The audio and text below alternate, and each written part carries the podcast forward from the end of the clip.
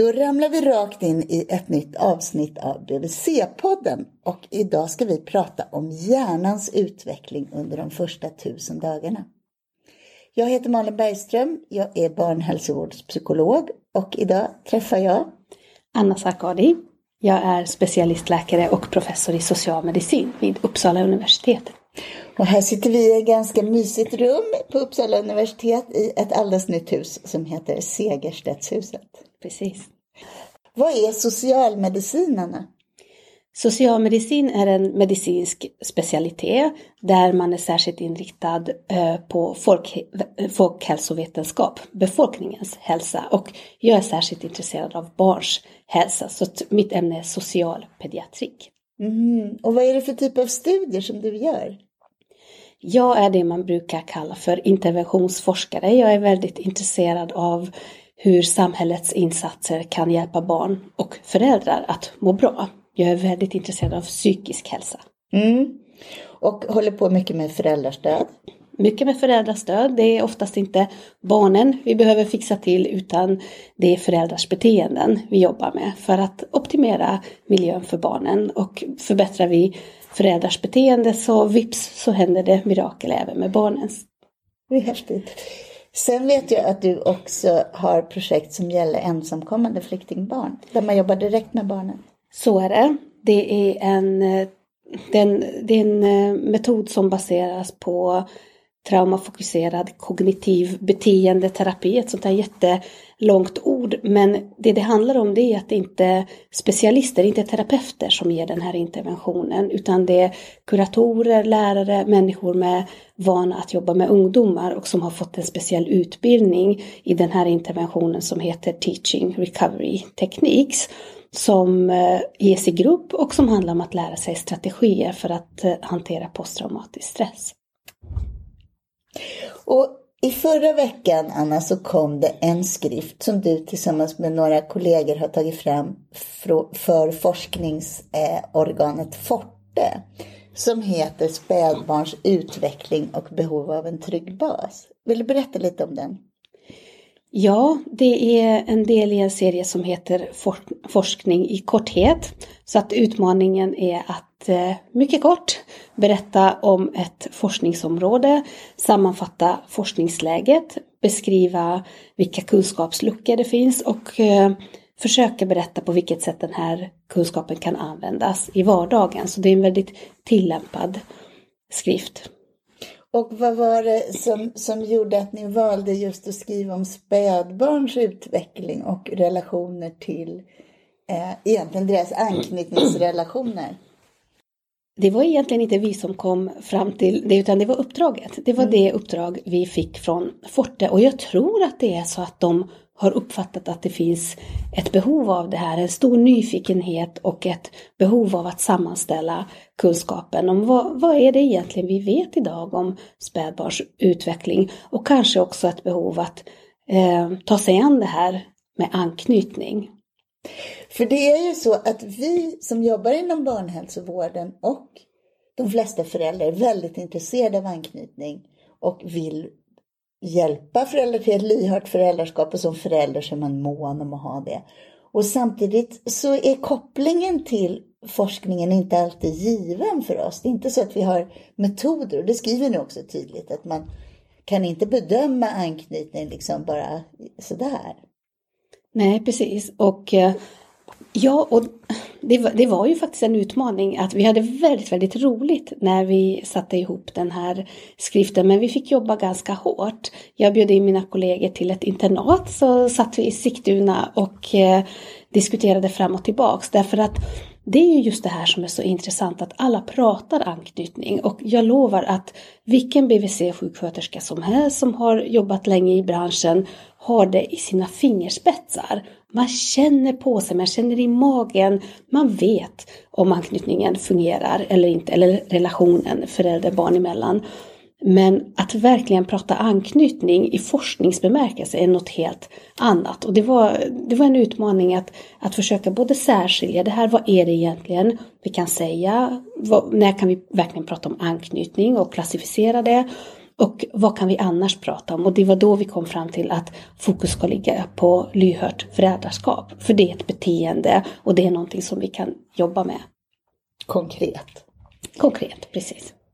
Och hur är det då, hur ser kopplingen ut Anna mellan om jag har en bebis och har ett lyhört bemötande av den, det vill säga att jag utöver att ge barnet mat och blöjor mm. så kommer jag också att leva mig in i det här lilla barnets personlighet. Jag kommer försöka anpassa mitt omhändertagande efter vem den här lilla plutten är. Så att det här blir just lyhört i relation till det här unika lilla barnet. Alltså att jag har känslorna påkopplade i mitt föräldraskap på något sätt.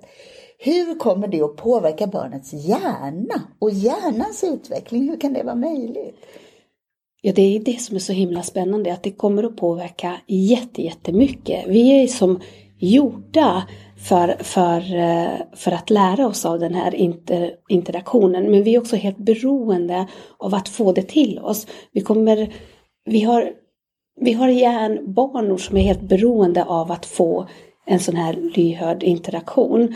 Och det finns jättespännande studier från, från eh, Holland där man har tittat på den naturliga variation som förekommer i hur lyhört föräldrar bemöter sina barn och hur sen eh, vissa hjärn eh, vissa delar av hjärnan har utvecklats vid åttaårsåldern. Just de delar som är beroende av att ha fått input från föräldern. Om man ser stora skillnader, även fast det inte är några barn som har farit illa, utan det är bara den här naturliga variationen, så, så ger den ett avtryck i hur hjärnan sedan utvecklas. Hur kommer det sig då?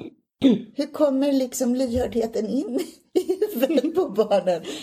Ja, jo men det är ju, man kan jämföra det med Eh, de berömda experimenten som Torsten Wiesel och hans grupp gjorde på 80-talet som han sedermera fick Nobelpris för också. Där man, det här är ganska grymt, men det de gjorde var att de band för kattungars ena öga och lät förbandet ligga kvar i sex veckor. Och så tog man, och det betyder att det inte kom in något ljus i det ögat. Och så tog man bort förbandet och kunde konstatera att kattungen var blind på det ögat. Och det var inget som helst fysiskt fel på själva ögat. Men det är ju bara det att den del av hjärnbarken bak i huvudet som, som ansvarar för att bearbeta signaler från sånt som vi har sett, ljussignaler, den har inte fått utvecklas. Och då finns det sådana här tidsfönster, känsliga fönster. Och har inte hjärnan fått stimulans, eh, då kommer inte de delar utvecklas. Det kallas för use it or lose it. Och vad menar man då, use it or lose it? Att om vi inte använder vissa delar av hjärnan eller om de inte får stimulans och input under en viss tidsperiod så kommer de att gå förlorade? Ja, det är ju det det betyder egentligen. Det är därför vi ser de här eh, rumänska institutionsplacerade barnen som dessvärre har visat sig vara bortom räddning i vissa fall. Därför att de har verkligen inte fått den stimulans och då går det aldrig senare att ersätta. Som tur är så är det verkligen extremfall. Eh, för det mesta så, så går saker och ting att reparera men det är verkligen så att våra tidiga erfarenheter sätter sig i våra hjärnor och påverkar hur hjärnbanor utvecklas. Eh, de första tusen dagarna sa jag när vi började prata här. Är det så att det är som en känslig period, barnens första år?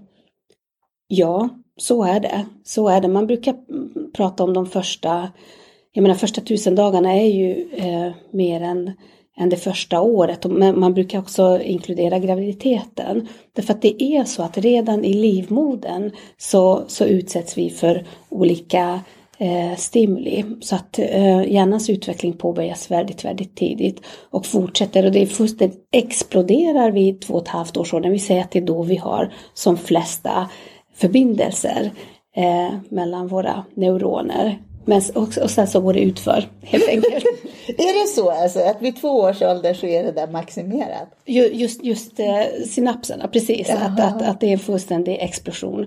Och sen så började organiseras förstås. Jag menar, eh, vårt, vårt tänkande organiseras och de här banorna som jag talar om, det är ju inte någonting som man ser om man skulle obducera en hjärna, men däremot så ser man det till exempel på funktionella magnetkameraundersökningar. Kan du berätta om någon sån? Um, just en magnetkameraundersökning eller hur man gör? Eller vad tänker du? Jag tänker mer mm. så här att det som jag associerar till när du nämner det, det är barn som har varit utsatta för allvarlig vanvård. Mm. Alltså barn som har, inte har fått ett tillräckligt gott omhändertagande. Mm. Och att man där har kunnat se i hjärnavbildningar att det orsakar skador. Ja, verkligen. Eller det orsakar utebliven utveckling. Och ingen annan art än människan har en så otroligt förlängd period av eh, inlärning. Vi säger att, att våra hjärnor inte är egentligen helt färdigutvecklade förrän 25 års ålder. Och det är ju förstås en fantastisk lyx för oss som art för att då, då är det här fönstret för inlärning eh, öppet. Men det förutsätter att eh, att det finns en grundtrygghet. Så att exempelvis så har man sett att barn som tidigt har institutionsplacerat har varit mycket snabbare att utveckla förbindelsen mellan amygdalakärnan och det som vi kallar för prefrontal cortex, där det medvetna beslutsfattandet äger rum. Och man har tolkat de här resultaten som att de har varit tvungna att fokusera på överlevnad och då gäller det att snabbt kunna avgöra vad som är farligt och vad som inte är farligt. Så sådana banor har ju vuxna. Mm. Och amygdala det är de här små kärnorna långt ner i hjärnan där vi hanterar såna här reflexmässiga känslor, alltså att man blir skrämd eller väldigt grundläggande funktioner. Reptilhjärnan. Ja, reptilhjärnan. Ja, och där menar du att, att de här barnen som har inte kan räkna med förutsägbar omvårdnad av vuxna, de blir tvungna att bli stora själva exakt då tidigt i någon bemärkelse. Det är ju exakt precis så det är och det menar man förhindrar då eller um, förkortar fönstret för det här helt öppna förutsättningslösa lärandet. Så att, så att banorna kan kopplas hur som helst, utan man är tvungen att prioritera att koppla på det här väldigt medvetna beslutsfattandet. Det här som jag då som barnpsykolog brukar tänka att jag njuter när jag ser ungar som springer runt sådär planlöst med pinnar och man märker att de har ingen koll överhuvudtaget. De valsar runt liksom mm. och man, man inser hur liksom oskyldiga de är och hur deras skyddsbehov är stort på något sätt. Mm. Men ändå kan man bli glad över det där omedvetna, att man känner det precis så här barn ska ha det.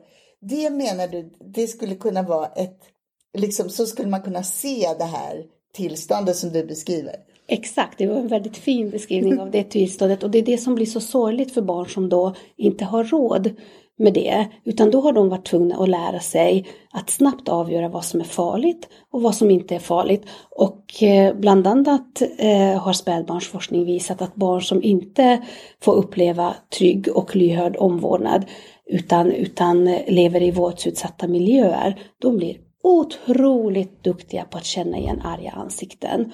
De blir för bra på det, de faktiskt övertolkar. Så att de, för att ta det säkra för det osäkra. Så redan som spädbarn så, så kan de reagera starkare eller, eller identifiera ansikten som, som arga. Snarare än, även om de är neutrala.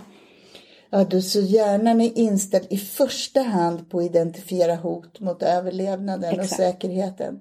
Och det här lullullet, det som vi vet att man behöver i vårt samhälle för att må bra själv och för att lära sig allt man behöver lära sig. Det är lyx. Det är lyx. Det är lyx som inte varje barn får tillgång till. Och för att komma tillbaka till din fråga om, om hur det här sen avspeglas i, hjärnans utveckling så är det så att eh, barn som är utsatta för, för eh, neglekt och för, för, för våld man ser verkligen att eh, deras inlärning skadas, det vill säga de, de utvecklar inte alls lika mycket höga funktioner som, som barn som, som får den här lyxen. Och även barnfattigdom eh, har ju faktiskt påverkan på, på, på hur hjärnan utvecklas. På vad sätt då? Att man, när, när man sätter barn i en magnetkamera och ger dem olika eh, uppgifter att göra så kan man avbilda hjärnan och eh, därför att blodet flödar dit det behövs och det är det det, det det bygger på. Och man kan också mäta tjockleken, man kallar det för kortikal tjocklek, alltså tjockleken på eh, den gråa substansen eh, i hjärnan. Och det är, ju, det, är ju, det, är ju, det är ju det som växer när vi lär oss saker, när funktionerna ökar. Och just den här tjockleken är eh, tunnare eh, hos barn som har upplevt barnfattigdom och eh, även variationen är mindre och hos barn som verkligen har utsatts för svåra upplevelser så, så kan man ibland, alltså det, det, det, det är nästan att man inte ser några reaktioner där alls på vissa ställen. Det vill säga de har helt missat att få lära sig vissa saker. På vad sätt drabbar fattigdomen barn då? Är det att man får en fattigare stimulans till exempel? Ja, det är nog eh, väldigt eh, komplext, men vi vet ju att eh, fattigdom hänger ihop med en massa andra riskfaktorer. Men trångboddhet, ekonomisk osäkerhet, mycket mer våld eh, i de familjerna och mycket större fokus på överlevnad.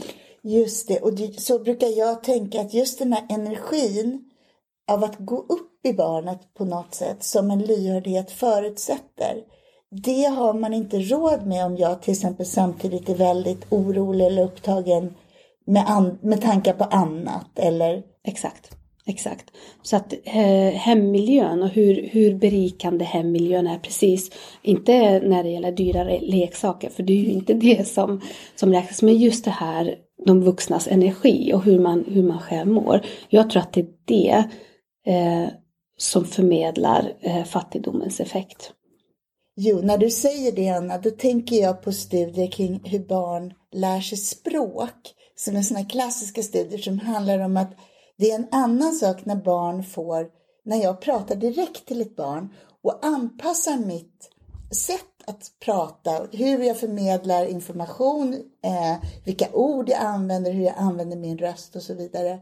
Om jag anpassar det efter barnets speciella nivå så blir det en helt annan sak än om barnet hör prat, överhör prat som inte är speciellt anpassat till det. Är det liksom en parallell med det du beskriver nu? Det är exakt eh, en parallell och eh, just inom språkområdet är det här väldigt väl beforskat både när det gäller de här känsliga fönstren som finns och det finns väldigt snygga experiment där man har eh, provat att lära amerikanska barn mandarin i nio månaders ålder. och eh, det gick ut på just att se, är det viktigt att det är just en människa som gör eller kan vi lika gärna göra exakt samma sak fast låta barnet titta på en video? Och hör och häpna, barnet lärde sig absolut ingenting genom att titta på samma sak på en video men däremot så blev de otroligt duktiga på att urskilja mandarin eh, ljud, att man, de, de har så att säga lärt sig de här när, när det var en verklig människa och, och det fanns en, en eh, interaktion.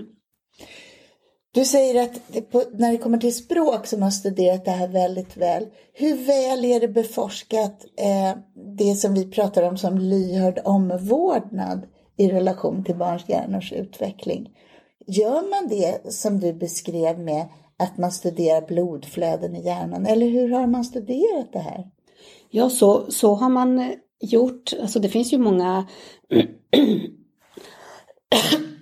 det finns många olika eh, upplägg eh, och studera det här. Dels så kan man ju studera den naturliga variation som förekommer, att man studerar hur barn och föräldrar interagerar i en experimentell situation, att man ska bygga någonting eller leka tillsammans och så kodar man precis varje beteende och sen så tar man barnen och undersöker dem i en magnetkamera flera år senare för att se om det finns någon koppling. Man kan också studera det här genom interventionsstudier där man lär föräldrar lyhörd omvårdnad och så ser man hur det avspeglar sig i barnets anknytningsbeteende. Så att det, finns, eh, det finns lite olika sätt och så finns det djurexperimentella studier som kompletterar. Och vad är det då, på råttor eller? Ja, råttor och apor.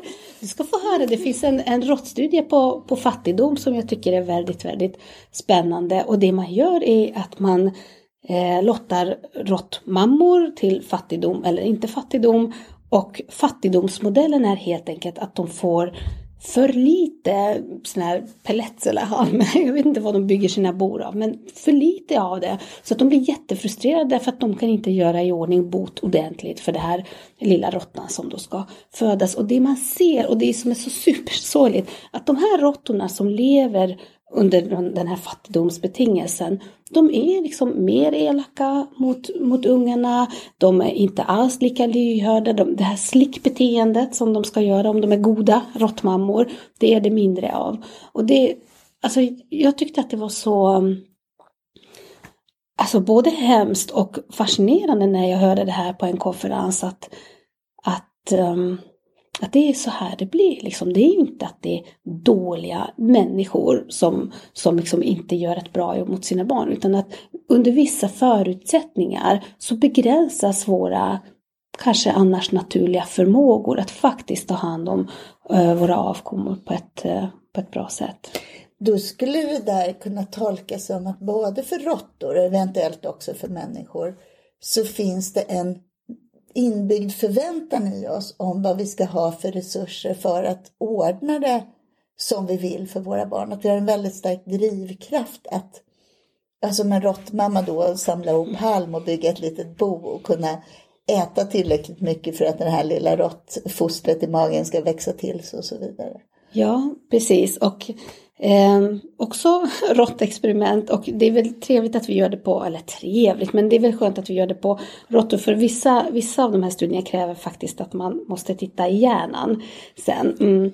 Så det, det kan man ju inte göra annars. Men, men det som är väldigt intressant är att om man nu tar en råttmamma som eh, inte har så optimala beteenden oavsett fattigdom eller inte, det finns ju djurmodeller för det också. Det förekommer faktiskt till viss del naturligt även hos djur att man, att man inte förmår ta hand om det här, sina unga på ett bra sätt. Om man tar en dålig, så att säga inom situationstecken, råttmamma och eh, dess unge och förflyttar ungen tidigt, tidigt från den här mamman till en annan mamma som förmår att ta hand om råttungen på ett bra sätt. Då, då blir det inte förändringar i råttungens hjärna eh, på ett sätt som sedan påverkar dess förmåga att omhänderta sin unge. Men däremot om man låter råttungen vara kvar hos den här mamman som inte förmår eh, ett, ett lyhört eh, föräldraskap så att säga, råttvarianten av det, så ser man att det blir permanenta förändringar i hur olika gener uttrycks i talamus. Och eh, det är oxytocin genens uttryck som påverkas, som ju är det, det, den substans som vi brukar kalla för den här kärlekshormonet och omhändertagandet. Det vill säga våra, eh, våra upplevelser i våra tidiga liv sätter sig på olika sätt i våra gener genom det vi kallar för epigenetiska mekanismer.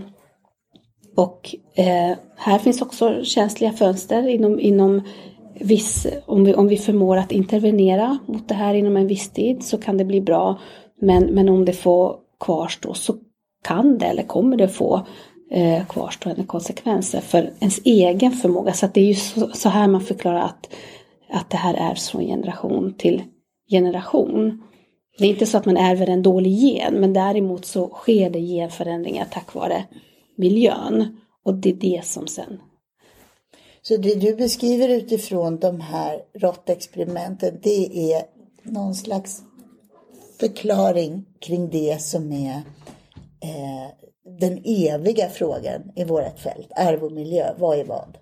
Precis, precis. Nu är ju människor inte, inte råttor men, men det är ändå väldigt, väldigt intressanta fynd när vi, när vi på molekylär och gennivå börjar förstå vad är det egentligen som händer. När vi förstår vad är det egentligen som händer i våra hjärnor, i våra gener och varför det kan vara så att det faktiskt ärvs från generation till generation. Men Anna, det som, det som man reagerar på är ju rått Mm. Alltså hur mycket vågar vi tro på det här och översätta det till människor? Vi tänker oss ändå att vi är mer komplexa. Ja, och det är vi ju. Det är vi ju. De här djurexperimenten är ju egentligen, de kan användas mer som proof of concept, alltså att försöka förstå vad är det som kan hända på molekylär nivå. Jag tror verkligen att, att eh, eh, människor Ja, de är mer komplexa och jag är ju interventionsforskare mm. så att jag tror, jag tycker aldrig att slaget är förlorat. Jag tror alltid att det finns hopp. Vi är ju helt fantastiska på så vis att vi kan på ett medvetet sätt förändra våra beteenden. Och det man har sett i, i forskning på, på mammor som själva har haft jättesvårt med sin egen anknytning och sina egna, det vi kallar för representationer, alltså sin egen bild av, av eh, hur man kan lita på andra människor och huruvida de, de, ehm, de själva har haft en bra anknytning eller inte. De, de, är oftast otrygga i sin egen anknytning och har en, en, eh, en bild av världen som inte är en trygg plats. Även de mammor kan man lära beteenden som påverkar barnen i rätt riktning. Att verkligen påverka deras egen trygghet, det, det är långtidsterapi vi pratar om. Men här och nu på ett par veckor så kan de lära så kan man lära dem beteenden som förmedlar till deras barn en slags lyhördhet. Och mer än så behövs inte för att man ska kunna börja utveckla en trygg anknytning. Så det menar jag är hoppfullt. Och det, den kapaciteten har nog inte råttorna, nej.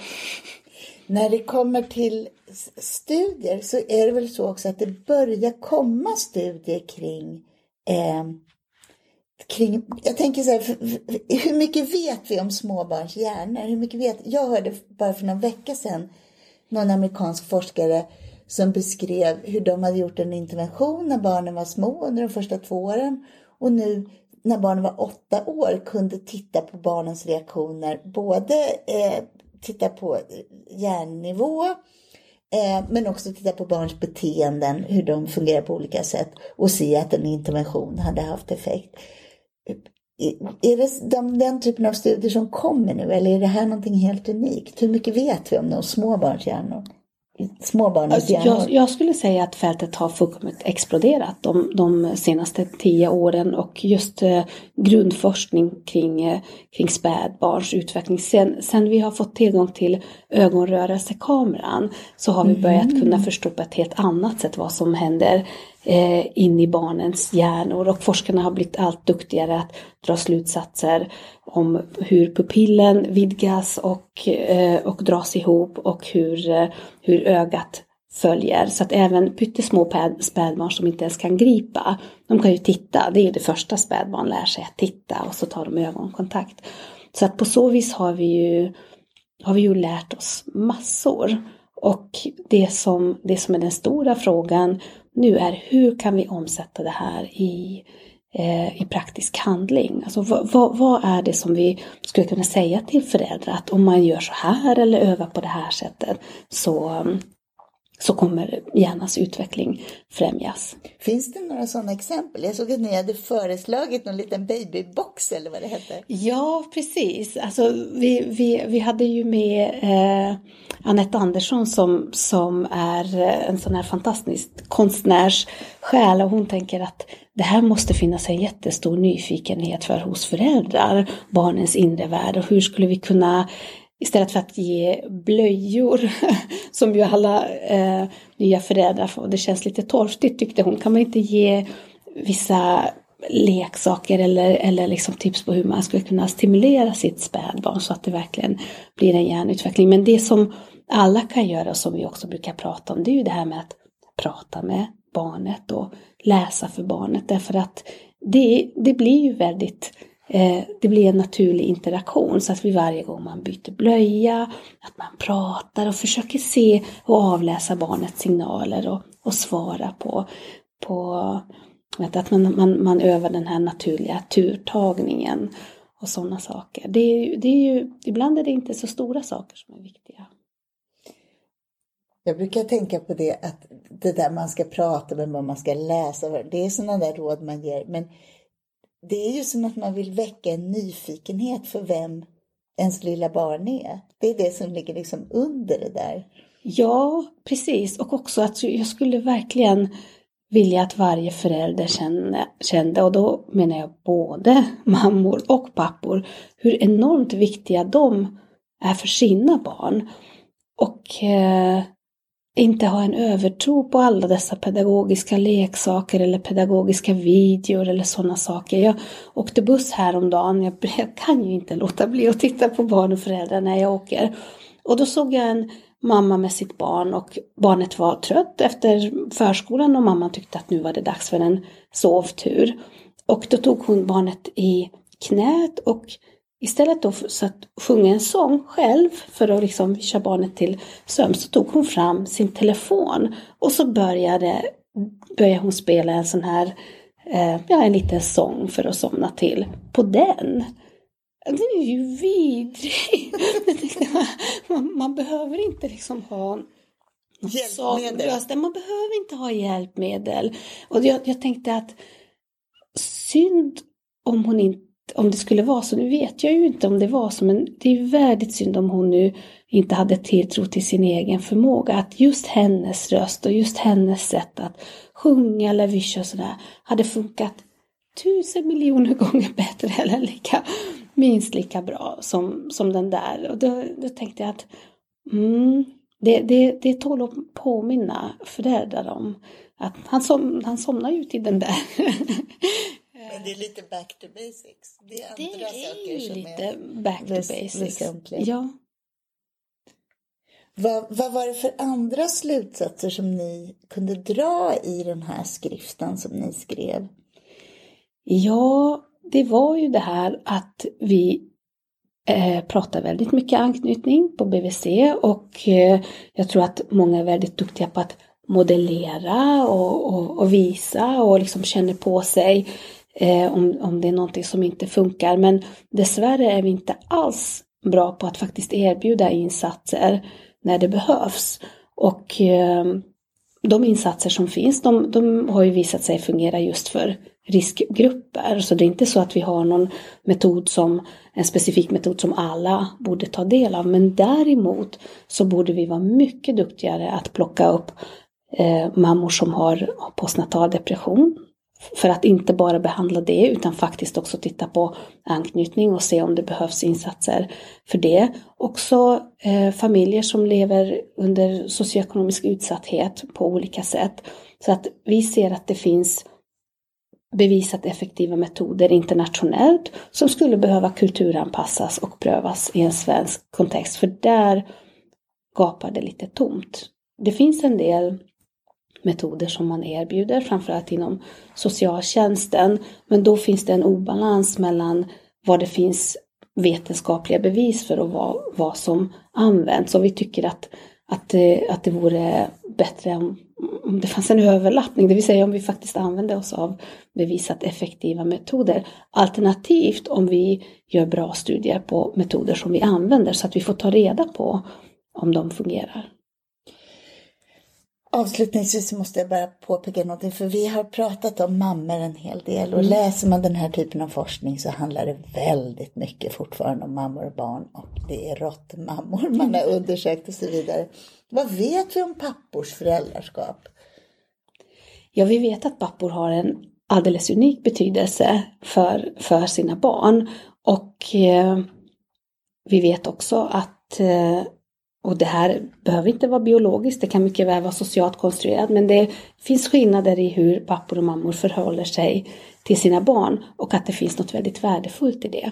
Att barnen får ta del av två lite olika stilar. Exakt, liksom. och det intressanta är att det här har man ju sett även hos samkönade par, att man faktiskt intuitivt tar lite olika roller, så att det verkar behövas en som är lite mer åt det hållande eh, hållet, att det här är väldigt mycket liksom, trygghet och trygg bas och, och lyhördhet. Och så behövs det någon som kanske lite mer utmanar och, och eh, pushar barnet i sociala situationer. Och det behöver inte vara att den ena är mamman och den andra är pappan. Och det, för det kan ju se olika ut i, i, även i heterosexuella par. men man har olika personligheter. Men poängen är att barnet behöver båda två. Och just forskning visar att, att um, pappor har betydelse för sina barns sociala utveckling bland annat. Och också att engagerade pappor tycks skydda mot emotionella problem hos tonårstjejer och utagerande problem hos eh,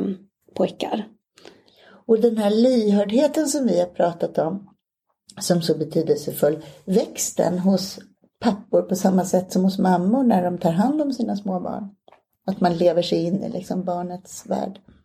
Ja, alltså lyhörd omvårdnad är inte bundet till kön eller ålder eller biologisk relation till barnet, utan det är ju verkligen en, en, en omhändertagande vuxens beteende, utan det den beror på är ju mycket ens egna erfarenheter.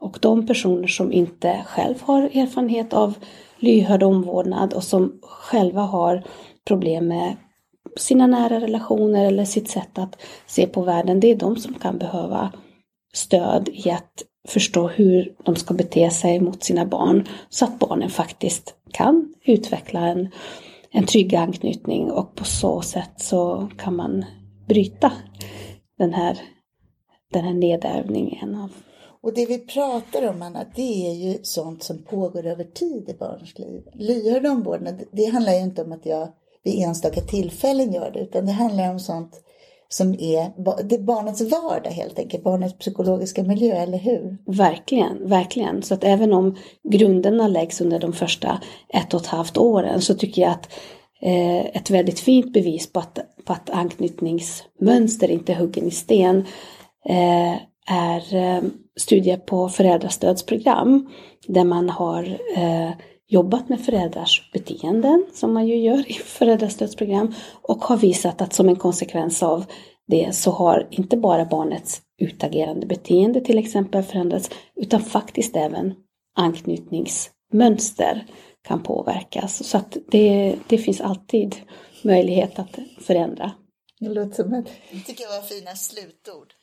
Ja, så talar en interventionsforskare. eller hur, men det gäller att ha hopp. Ja. Man pratar om jobbiga grejer. Tack Anna Sarkadi. Ja, tack så mycket. Nu ramlar vi ut ur den här podden.